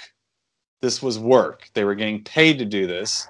You don't make fun of your job. You do it because you're getting paid to do it. And they did it, and they did it to the best of their ability. And it, it, it's a success because I think of everything we've talked about. You know, is that but but there's no. And I think I've said this to you too a bunch of times, and especially on this program as well. But I, I, I something that always bothers me about, let's say, a newer independent film that is trying to be a B movie, um, like a movie that Right. tr- has a silly title or something that's going to draw you, like a shark, like Sharknado would be an, a, a bloated version of what I'm saying, like a movie that's clearly made winking at the camera, knowing it's a stupid movie and there's nothing I can do about it and Now, it's going to just be said, stupid. When I'm in and, the, and and the when I'm in the is- mood for a stupid film, you know, I'm in the mood for a stupid film, and I will watch a Sharknado movie. But like when I'm in the mood for something that is, uh, for lack of a better term, intelligent, this is the kind of movie I watch. Well, I, I agree, but I also think that the movies that were made to be intelligent and good and are really, really stupid are the really good stupid movies because they were made straight and they were made to be good, and that's what makes them funny.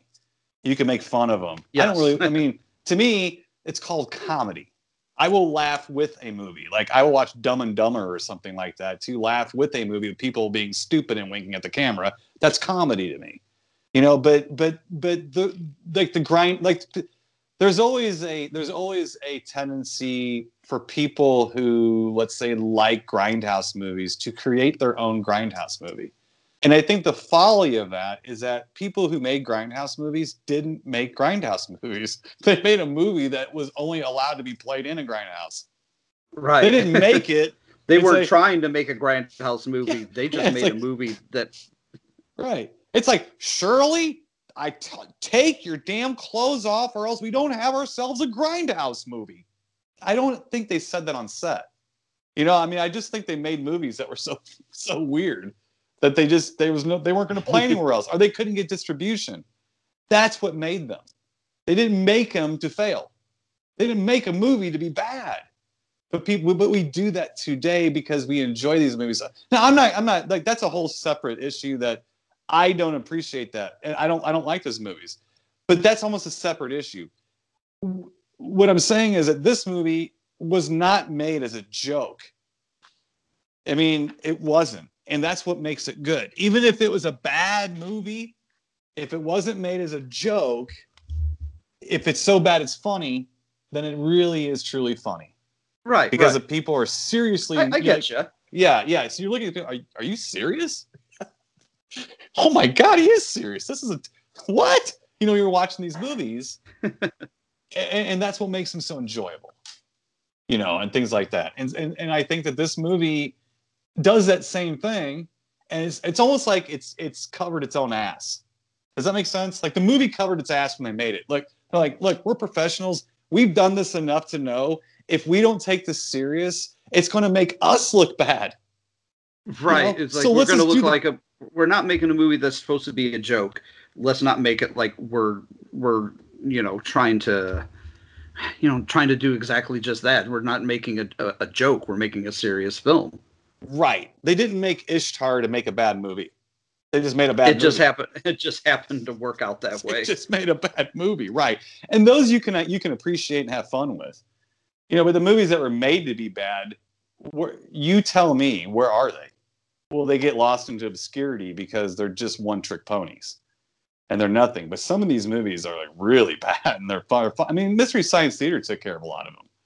You know, but those Yep. movies, but those the, the best ones are the ones that are made good. They're made bad. This movie was made good, and it had a decent a decent script and a decent idea. And I, you know, the, just the fact they put 80 grand into the car itself. Do you think that any filmmaker today making this would put 80 grand into a car? No, they made, they they did it. They made it CG. You yeah, saw it. They would put 80, 80 grand into the CG to to make the car badass. They would not take the time and the care to put into a physical fucking automobile. Right. And and and then you watch the fruits of that labor. And and there you go. And that's what you have. And there's a good example of it, you know, so about that too. Um I don't know. You know, it's it's you know, maybe I'm still waving that old proverbial, you know, proverbial cane around and stuff. But I just think that this movie itself is made correctly for a horror film when you have a subject that's a little suspect. You know, I mean, a shark in the water is not really that suspect. So it's probably easier to make Jaws scary, the movie Jaws scary, than a than, a, Well, than an some- old. I mean, yeah, I mean, the, the movie Jaws is something that, although spectacular, could happen. A shark could, you know, come to the beach and start eating people. The fact that we're making a movie about a car that could be possessed, could be the devil, could be demonic, running people over, is a little, little uh, fantastical. You know, it's not Right. going to happen. So to play it off as if it's very serious is, uh, you know, it's tricky territory right. you know it's it's it's not territory easily traveled and to do correctly in this movie it does it every step of the way there's very few missteps in this movie right. Well, I think i, mean hell too- i okay Well, as for for a musician, I'm fascinated by what works. Like as as someone who creates something to pull an emotion out of people, I'm always I'm always fascinated by the nuts and bolts of that creation of something like this that works that maybe shouldn't shouldn't work, but it does work, and I'm so fascinated by how that process like how did that how did the uh, the how did the equation come out to such a good answer right and right. and this is like such a clinic on that. And uh, I, I it's almost like one of those movies that i they should show in a film school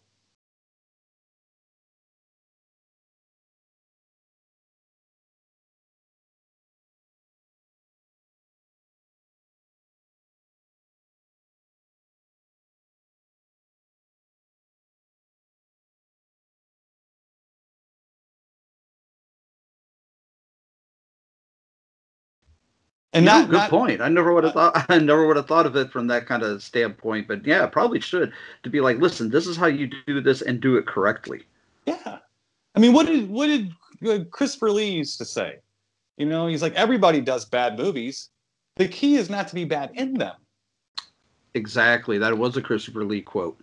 and, he yeah. said, like he said many times. Yeah, I think that was about uh, in his. Uh, uh, it was in reference to his appearance in Howling Part Two. If I. That that's that's. It's as real as, as Bugs Bunny would say. Ain't I a stinker? That's what that movie said. Alan was was like, I, I, I am a stinker. I'm sorry, but if but any actors out there, if if on the cast you see Reb Brown, run. it's not, not gonna be not gonna be a class. I got a great story for you, real quick about that. You can you can edit this out or whatever you want. Oh no! If the- it's a story about a Reb Brown movie, I want to hear all about it. Sort of. It's one of the freakiest things that's ever happened to me in my life. And I've had some freaky things happen. And I've had some surreal things happen where I didn't know if I was actually awake or dreaming or not. This was one of those moments. I, when I was probably, I, let's say I was 21 or 22, and I was at a house party with a shit, a shit ton of people. And I'm sitting these two guys who I was acquainted with. They weren't like good friends or anything. I was just acquainted with them. And, and I, even back then, was always talking about movies and stuff. Even though I was known as a musician around here, I didn't care much about music, and I still don't care that much about music. I play. I don't really listen to that much. I don't care about it. It's something I do good. So I talk about movies like we're doing now. I'm talking to about movies, and this kid's talking to me. Good Guy, kid, whatever he's talking. He goes, he goes, wow. He goes, yeah. He goes, uh, yeah. I got an uncle who's an actor, and he's actually in a couple movies and stuff. I'm like, oh yeah. He goes, yeah, yeah, he's been in been in a few. He's like, but nobody really knows who he is, so I don't even. bother. I was like, no, no, who is? he? He's like, no, you won't know who he is. I go, no, no, no. I go, I'm a, I'm, I go, I love movies. Who's your uncle? And he goes, his name is Everett McGill. And I went, your Oh. uncle is Everett McGill? And he went, yeah. And the kid sitting next to him goes, are you kidding? And he goes, no. My uncle's Reb Brown. and I'm sitting in this in this little Illinois town party with these bunch of we're just a bunch of like 20 barely drinking age kids in this house party. I'm sitting in between the nephews of of Everett McGill and Reb fucking Brown. Yeah, what's the likelihood of being in cahoots with one of them people, let alone both of them at the same time? Well, well, do you know what my and this was probably 1993 uh, or something like that, you know? So you know what my answer was? I looked at both of them and said, you know, I wouldn't believe you guys, except no one else knows who those people are except me at this party. You're right. And I so I believed him because I was like, You know, it's like you know, It wasn't like they I- were like, you know who I who my uncle is? Tony Danza. Right, know, or- right, right, right, right, right. Yeah, yeah. You know, uh, my son is Bruce Willis. You know, it wasn't something stupid like that. It was like your uncle is. You know, it's not like you walk around getting dates with women going. You know, my uncle's Rub Brown.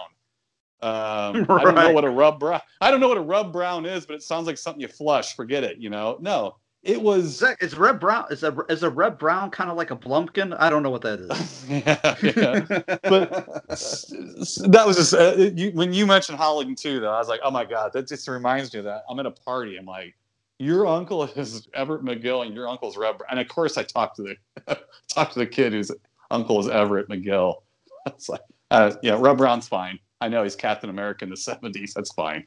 But let's talk about Everett McGill. So anyway, anyway, getting back to the car that did not star Reb Brown or Everett McGill. Uh, I guess we kind of trailed way off there, but That's okay. That's okay. That's what Yeah. this show's all about. I love I love stories like that, sir. Yeah, it was funny though. Yeah, I mean, of all people, too, I'm sitting between them, so I'm the Yeah, only right, right. the party who would know what the hell they were talking about. And actually, to be frank with you, I was kind of surprised the kid whose uncle was Reb Brown knew who Everett McGill was. You know, so I thought that was kind of neat. So, but anyway, anyway, anyway, but getting back to the car, it is play. It, again, I will say it is a B movie done by a by A level people who made an A level movie Right. No, and you know uh, they didn't blow they all their money on big stars and stuff they had james brolin who was good enough and character actors and they did a good job yeah, I mean they had Ronny Cox, they had, you know, uh, James Brolin. you know, John Marley, know, I always remembered him from The Godfather, you know, with the infamous horse head scene, you know, Mhm. and things like that. But, you know, not necessarily A-listers, but they definitely weren't B-listers either. right The only right. thing that was that was a letdown, I guess we can get into it since within the timeline of things we're sort of at the end of Yeah. the film, so to speak, Mhm. is the way they tie it up at the end. yeah You know, the way they lure it. Yeah, I mean, I love the car chase. Now, don't get Mm-hmm. me wrong; it's a great car, car motorcycle chase with Wade leading the car, you know, Right. racing against the clock to try to get Yeah. it to the the cliff so they can drive it over the edge, blow up. The, what are you going to call it? The gorge Mhm. whatever with dynamite and it's the only reason why they needed RG Armstrong in the first place to bury it under a hundred ton of rock. I Mhm. mean, it just seems like a very uh very thin plan, a very weak and thin plan. But it's pla but the way they it builds the tension so well. It's shot really well. You, you know, I mean, like the, the car chase and with the between the car itself and Wade on his motorcycle. Mhm. And I, I appreciate the fact that in a lot of the scenes, you know, when you, you're seeing James Brolin on the motorcycle, it's him on the motorcycle. Now, I imagine they had a lot of stuntmen Oh, for yeah, some of the yeah, more yeah, tr- yeah. tricky stuff. But for the most part, you know, they they used him as much as they could. You know, and again, in this day and age, would never happen. They would never risk their main actor like that ever. Or especially when he's like when he you know flips the bike and he starts climbing the rocky ter- terrain when it's obvious that there's no net beneath him or whatever you know or no you know air mattress for him to fall on. I just appreciate, you know, hey, put people at risk. Fuck it, why not? This is the '70s. There's, you know, like you Right. said, there's a lot of designer drugs going on. They're probably just like, hi, I can do this. I fought Yul Right. Brynner in Westworld. I can do this. Right. Well, you're never going to see a movie today where the main character refuses to wear a helmet either. I do like the the line what he says to his daughter when she's I'll like, "Are you wearing your helmet, tomorrow." Dad?" Yeah, I'll wear it twice tomorrow. yeah, yeah, yeah, yeah. That was a big that was a big deal back then. Yeah, helmet laws like that. Uh, but I, I, oh, thought, Oh, I thought that was kind of funny. You wouldn't see that. You know, that's another one of those. I can't do that today. You know, like not wear a helmet. And of Nope. course, probably not a bad idea to wear a helmet so your head doesn't crack. Yeah, I mean, just ask Gary off. Busey, right? no, you ask Gary Busey. I'll, I'll let you ask him. right. No, But no, no, I don't think I, will. right. He right. doesn't remember. He doesn't even remember his motorcycle accident. I can assure you that he doesn't even remember. Right, right. Well, look, I my thing is I don't really dislike the idea of the end. Uh, what I don't like is how it how it's realized. Like I don't like I never did like the very very very end. I never liked the like the explosion and what they try to make the flames into like an evil demony type of thing. And then like all of the guys grabbing each other and hugging each other like the end of Ghostbusters or something. I I, I that's just really like bad, bad. Now, it's not easy to end a movie, especially one that's this good. It's so good through the whole thing. At best, you're going to get an average ending. Uh, otherwise, Yeah. this otherwise we would know this movie would be much bigger than it is if it had a better ending.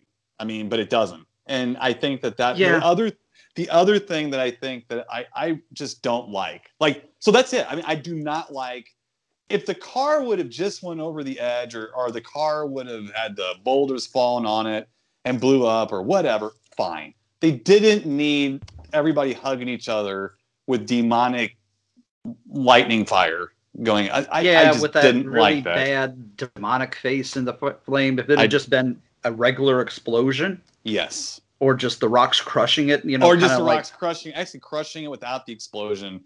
Because why would it need gasoline? Well, I mean, So- you do, we you didn't need the big fiery explosion, but you need the explosion when the dynamite went off. It had just been an explosion. Well, that's different. rocks, Yeah, yeah. you that- know, I, I and not the that. fire. Yeah, right, right, right. But, but so, so the, I just didn't need all the effects in the fire, and then them, them like being so frightened of it and stuff. It just really like kind of ruined their, their characters. Not ruined them, but it kind of went against. They're so brave to do all this stuff, and then like "Ah, ah," at the end. I didn't like that. Yeah. The other thing that really, really bothered me, and it's always bothered me in this movie, is the scene that you were talking about earlier, where James Brolin walks up to the car, and the car like kind of lures him over to it, and then just kind of bumps him with the door and basically puts him in the hospital. I mean, I don't like the car door just opened and knocked him over a little bit. It's like I don't even care how hard that car door hit him. It's not going to put him in the hospital.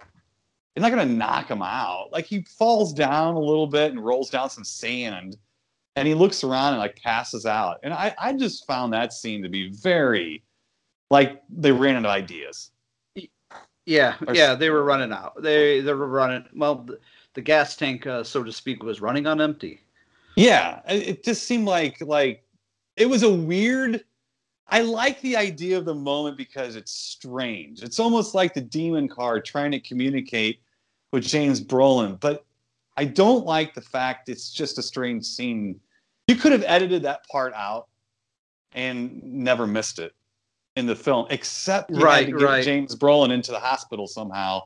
But you could have done that so easily if the car would have ran him off the road, and he would have just Yeah, and he would have rolled off the road on his motorcycle. Yeah, and Yes. just rolled down and like the bike rolled on top of him. And it's like, oh, it cracked a couple of ribs. It just seemed.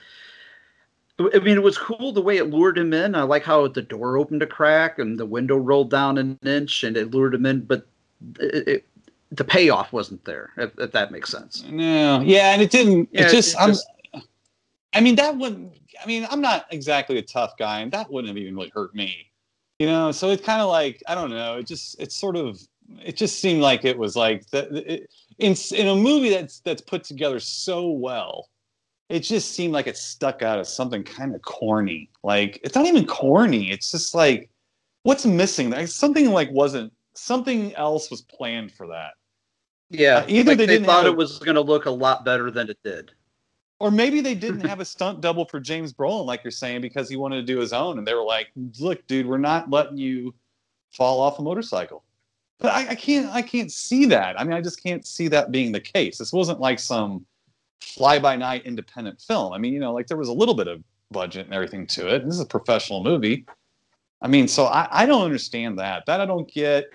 And I think the very, very end is sort of like, yeah, they were out of ideas too you know and to be honest with you like i don't it's uh, like the very end of children of the corn is very similar to that yeah, like, very oh, tacked on.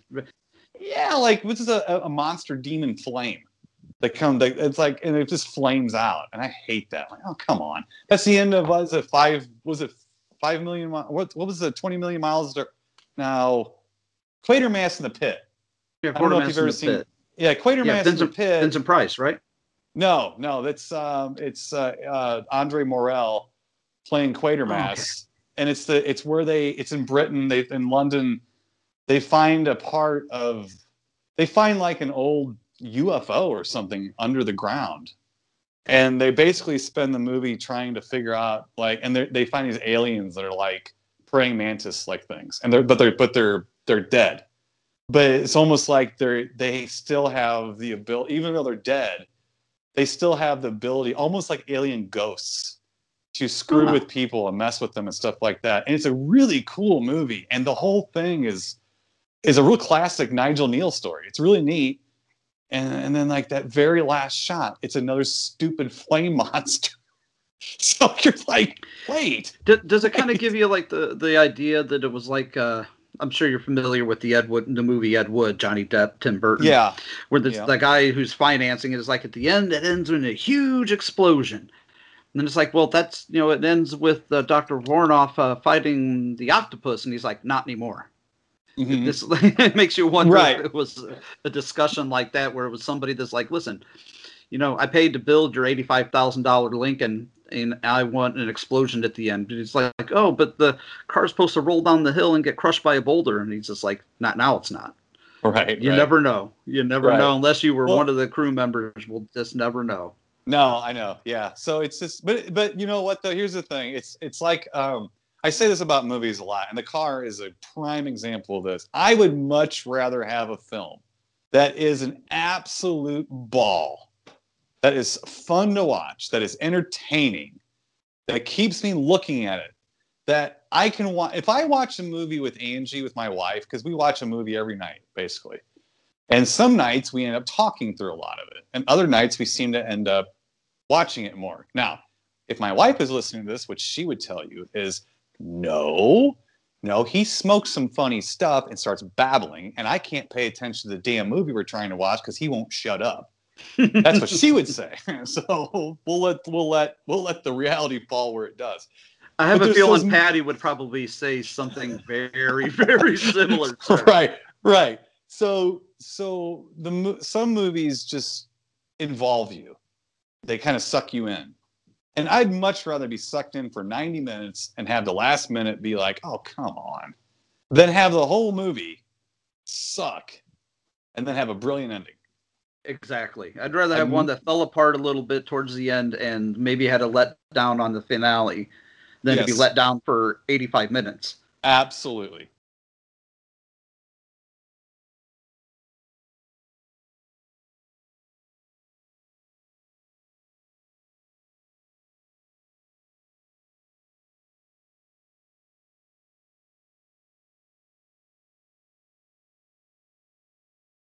and the car is i'll say that again. The car is a I, I, is a prime example of a wonderful film that just has kind of a weak finale literally like the absolute finale of it. Not the whole chase like you're talking about. I do like that as well. Just yeah, it's really the last 60 seconds yes absolutely. that really absolutely. fall apart. The last 60 seconds to two minutes is just kind of like, oh, you know, on the final page, they just didn't know how to, the, just didn't know how to end it. no But, and, and i know, also I can the live with thing, that. Well, the other thing I do not like, since we've been talking the whole time about what we like about this movie, the other thing I do not like, and it's not a killer either, I just don't like the car driving around over the end credits. That does See, makes no sense to me at all. It makes no sense to me at all. Like, wait, what? Uh, so that's just me. I would have liked it. I made a note about that montage, and, and I didn't quite like it myself, but it would have been, but it's done in an urban setting. You can see, you know, because it's mostly a shot underneath the car and a close up of the tire, but you catch glimpses of, of the area around it, and it looks like an urban setting, a city. It would Yes. have made more sense if it had been the Western type background, the desert. If it had been the desert, you would have thought, oh, well, they didn't get the car. It's now going to track them down, you know, or something. It, it didn't make sense that it was in a city setting to me. I I kind of thought what it was trying to say was the car the car like it, okay so it sort of was you know cutting its teeth if you will out in the suburbs or out out in the rural area now it's coming for all you in the city that's kind of the way I saw it as like a warning to people who live in the city here hey hey if you're not scared of this the car is coming for kind this of mode. Yes. But the problem I have with it is you just took care of the car. It's over. Like I don't understand like it's it's God, I don't know. It's like but it wasn't like the car like popped out of the ground again. I mean, Yeah. I, I don't know. I just didn't like it. I thought it was a waste of film. To be honest with you, I just I'm like I don't understand why it was there. Well, it's so expensive to shoot on film because let's face it, this, this was 77. There's no such thing as uh, digital back in those days. no. How expensive that must have been to set up and do. Yeah, and it Just wasn't like like a waste of resources. Well, yeah, and it wasn't like it was shot on short ends or something. I mean, you know, this was. I mean, it just seemed like a big waste, and it didn't make any sense at all. And it's not that it ruins it. Trust me, it's the credits. It's not that it ruins it for me. It's just these little things that are like, God, if you would have just taken that off, if you would have just, just the ending. Let the end credits just be end credits. Yes, just let them be end credits and let Brolin get ran off the road. Very simple things that I don't understand, and and the the decisions that they made that are different from those were much more difficult than just doing what I'm saying. It's much more. The whole thing with the car door took way more time to shoot than, than just the stunt of him falling off the bike. You know, I mean, the the flame effects at the end had to have taken a lot of time and effort and money, and the result is piss poor. Where they could have just left it, like not be that kind of demonic thing, and that would have made it more almost subtle. Like, what was this thing? Once you get the flame with the monster in it, then you're like, oh god. Yeah, Well- and, and and and also leads me to go like you know because I think we, it's obvious from what we've done here in the last two hours talking about this movie that we have a lot of love for. it. So Yeah. maybe people are going to think that we're nitpicking, but we're we're podcasters, we're reviewers, we're it's our job to nitpick. You know. Oh yeah. Oh, I'm totally nitpicking it. Yeah, yeah, I am because it is. Because I also don't. The, the thing is this too is that I, I, when I love a movie a lot, I, I also like to allow people listening to understand that yes, I know it's not a perfect film. My love for a movie doesn't mean it's perfect at all. Oh no. You know, and, and, there it- this really is, there there's movies that are damn near perfect or as i say you know semi perfect movie but Mhm. at the same time there's really no perfect film you know right. i mean Except Halloween. except halloween or i would i would i would say also uh, the thing you know was was That's pretty that I- close. That's pretty. you know it's close about as too, yeah. close about as close to perfect as you can possibly get Yeah, And, uh, right, well, right. you know what that being said sir why don't we go ahead and get into our final thoughts and uh, rate rate this sucker and you you know the rules as well as anybody uh guess go first so go ahead and take it So I'm waiting, guys. You gotta remind me now. How many? What? What is the rating Oh. system itself? I know there is one, but I, I scale on a uh, one one to ten yeah scale from one to ten Okay. one being the worst ten being the best Oh, gotcha, gotcha. This movie to me is a solid eight. I think. You know what? No, no, it's a solid eight. Yeah, it's a solid eight. And and and I, I think that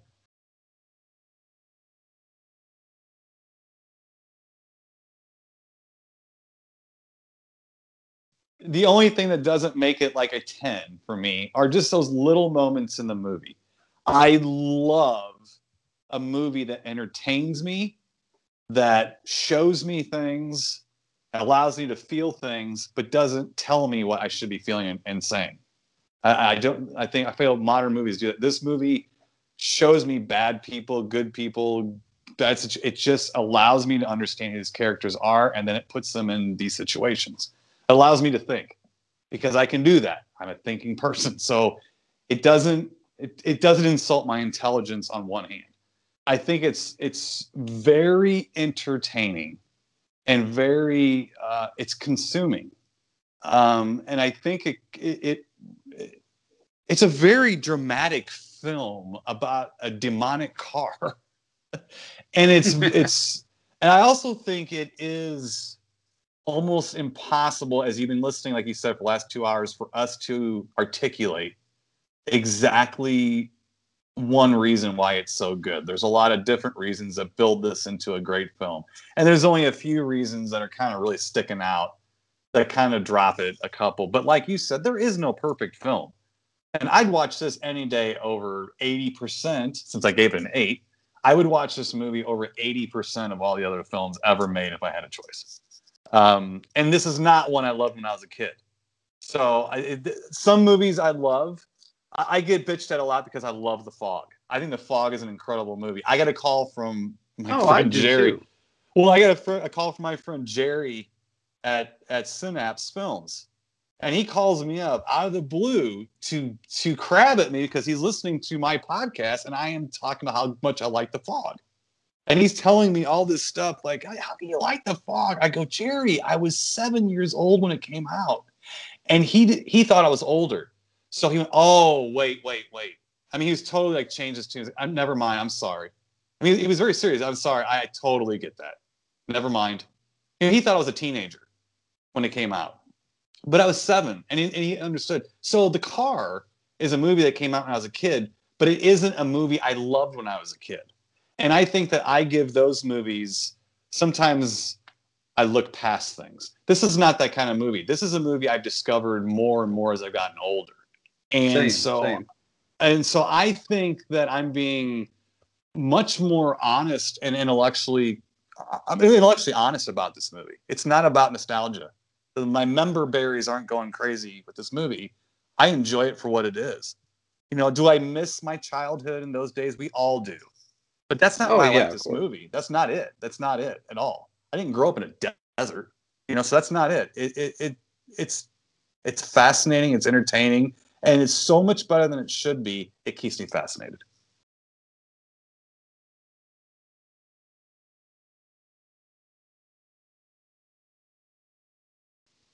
So that's my thoughts. So eight, eight, eight out of ten, though, right? Mhm, Because mhm. that is the exact rating I had wr- written down at the top of my notes. Eight out of ten. So we're seeing eye to eye on this one. I, I also feel a lot of the same ways. It's not, it's not a nostalgia factor because I didn't really, you know, I saw it, you know, a couple of times growing up. I, I mean, I was only one year old when it came out. I think I probably saw it on Svengoolie for the first time in my early teens, but I really discovered it after buying it on uh, VHS from a flea market when I was in my early 20s. I was probably about 23, maybe 24, 25. And, and I just start, w- watched it and found an all new appreciation for it. You know, I'm like, I was always into car movies. I'm not a gearhead at, at, by any means, but I like cars and I, I know what I like, you know, but there's something about it. I love the subtlety of it. It's, it's jaws on wheels. That's the Mhm. best way I can describe it. Mhm. And you know it's it's cleverly edited and you know and except for the the the ending which you know i think is really the one point that the, the why i take it down a notch and why it's not a 10 out of 10 the ending just falls flat in that last 60 seconds to two minutes you know and i actually do take a point off and this is me nitpicking is the fact that they don't bump off uh RG Armstrong. I really wanted to see him get his. You know, I was just like, that's why he gets the other point knocked off. And maybe it was mostly because they uh, they they bumped off Kathleen Lloyd and, and didn't bump him off. So Uh-huh. you know, and that's severely nitpicking it. It's a movie that is better than it has any right to be. Like you said, it's it's a killer car movie. It shouldn't be as good as it is Mhm. you know but but damn it if it isn't stellar i mean it's it's memorable it's every bit and i might catch flack for this but i really don't give a shit uh i Mm. think it's just every bit as memorable as duel Mhm. it's every bit as memorable as christine uh, two movies that i both hold, hold in high regard Mhm. now it may never get its kind of just due in that respect but you know yeah i, I, I love the movie and i was glad we got to revisit it I think it's you better know- than both those movies. I think it's better than Duel, and I Yeah, it's better than than Christine. And I, I, I'm not disparaging either one of those movies at all. No. I, I- and I agree with you too that I, I think that um, where did did you grow up in, in, in Illinois or Indiana or something like that? Indi- where did you grow up? indiana indiana okay, okay. yeah. I grew up in central Illinois where you live now, basically. I my television programming was coming from like the Champaign area. I lived in Decatur, Illinois, from when I was a kid. So a lot of the stuff that I saw, basically a stone's throw from where I live right now. Okay, so so the you know the the antenna television, the broadcast television is sparse at best out there, and so I got what I got. This movie was just not one they played a lot, um, and and I agree with you. I, I'm adding to that too is that I actually fell in love with this movie when me and Ben Harley reviewed it the first time. I'd seen it before, like once or twice on television, but I guess I just didn't pay close attention to it. Just had it on, and Mm-hmm. when I saw it before, and when I was watching it for a review, I was shocked. Like, where's like where have you been all my life? You know, kind, kind of thing. And and and it's gotten better and better and better and better. And and so I mean, I I I highly recommend people that have an affinity for some of these films, you know, from like the 70s especially. This is I mean, this is one of the best, especially in the '70s, one of the best horror films from that decade.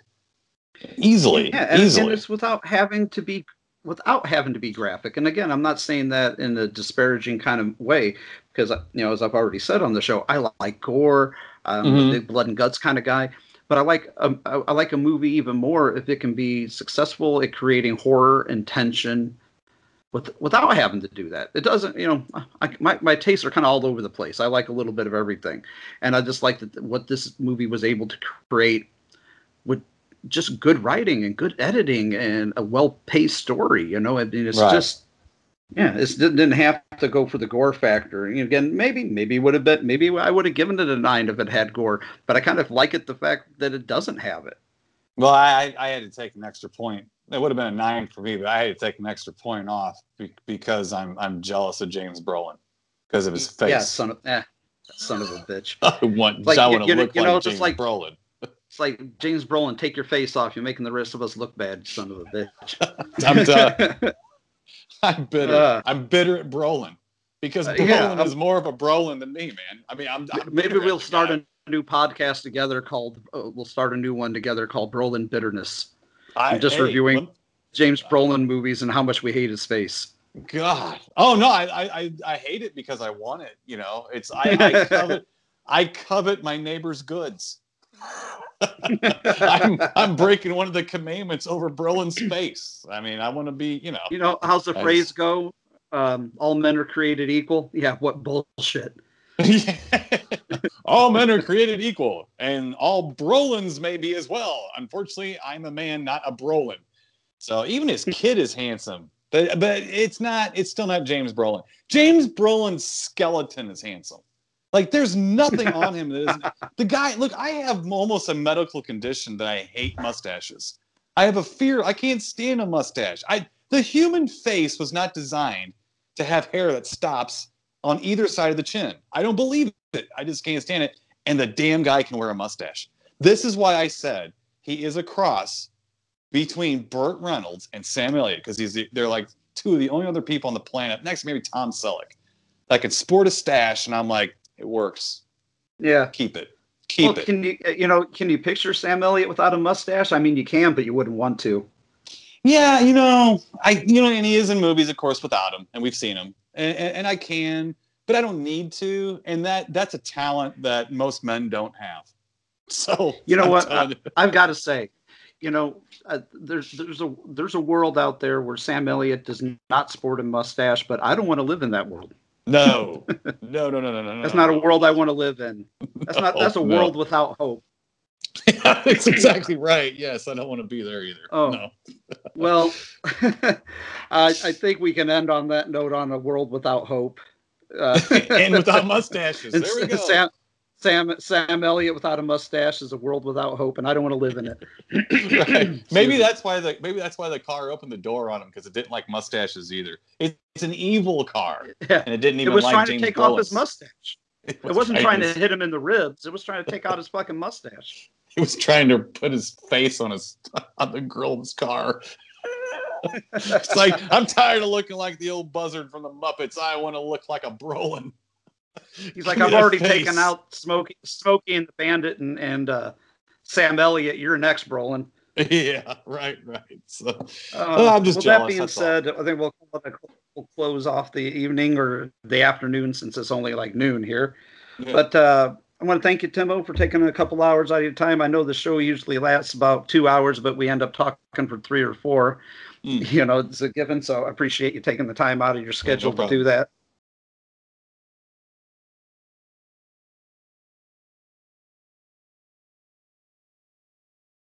But uh, No folks, once again, you have been listening to Cinema Degeneration, and this has been the Killer Wheels Appreciation Month. As always, we thank you for listening. Okay, this is it. He's gonna stop. No, actually, she is gonna stop. Oh my lord. She's gonna be a 34 year old nymphomaniac. And we're gonna go to the Amazon basin together and water ski. Woo! I think I can handle it. I'm ready.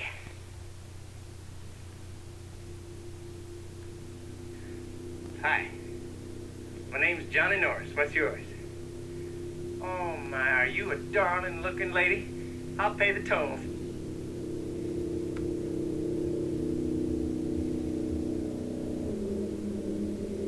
Slow down, you won't even see me!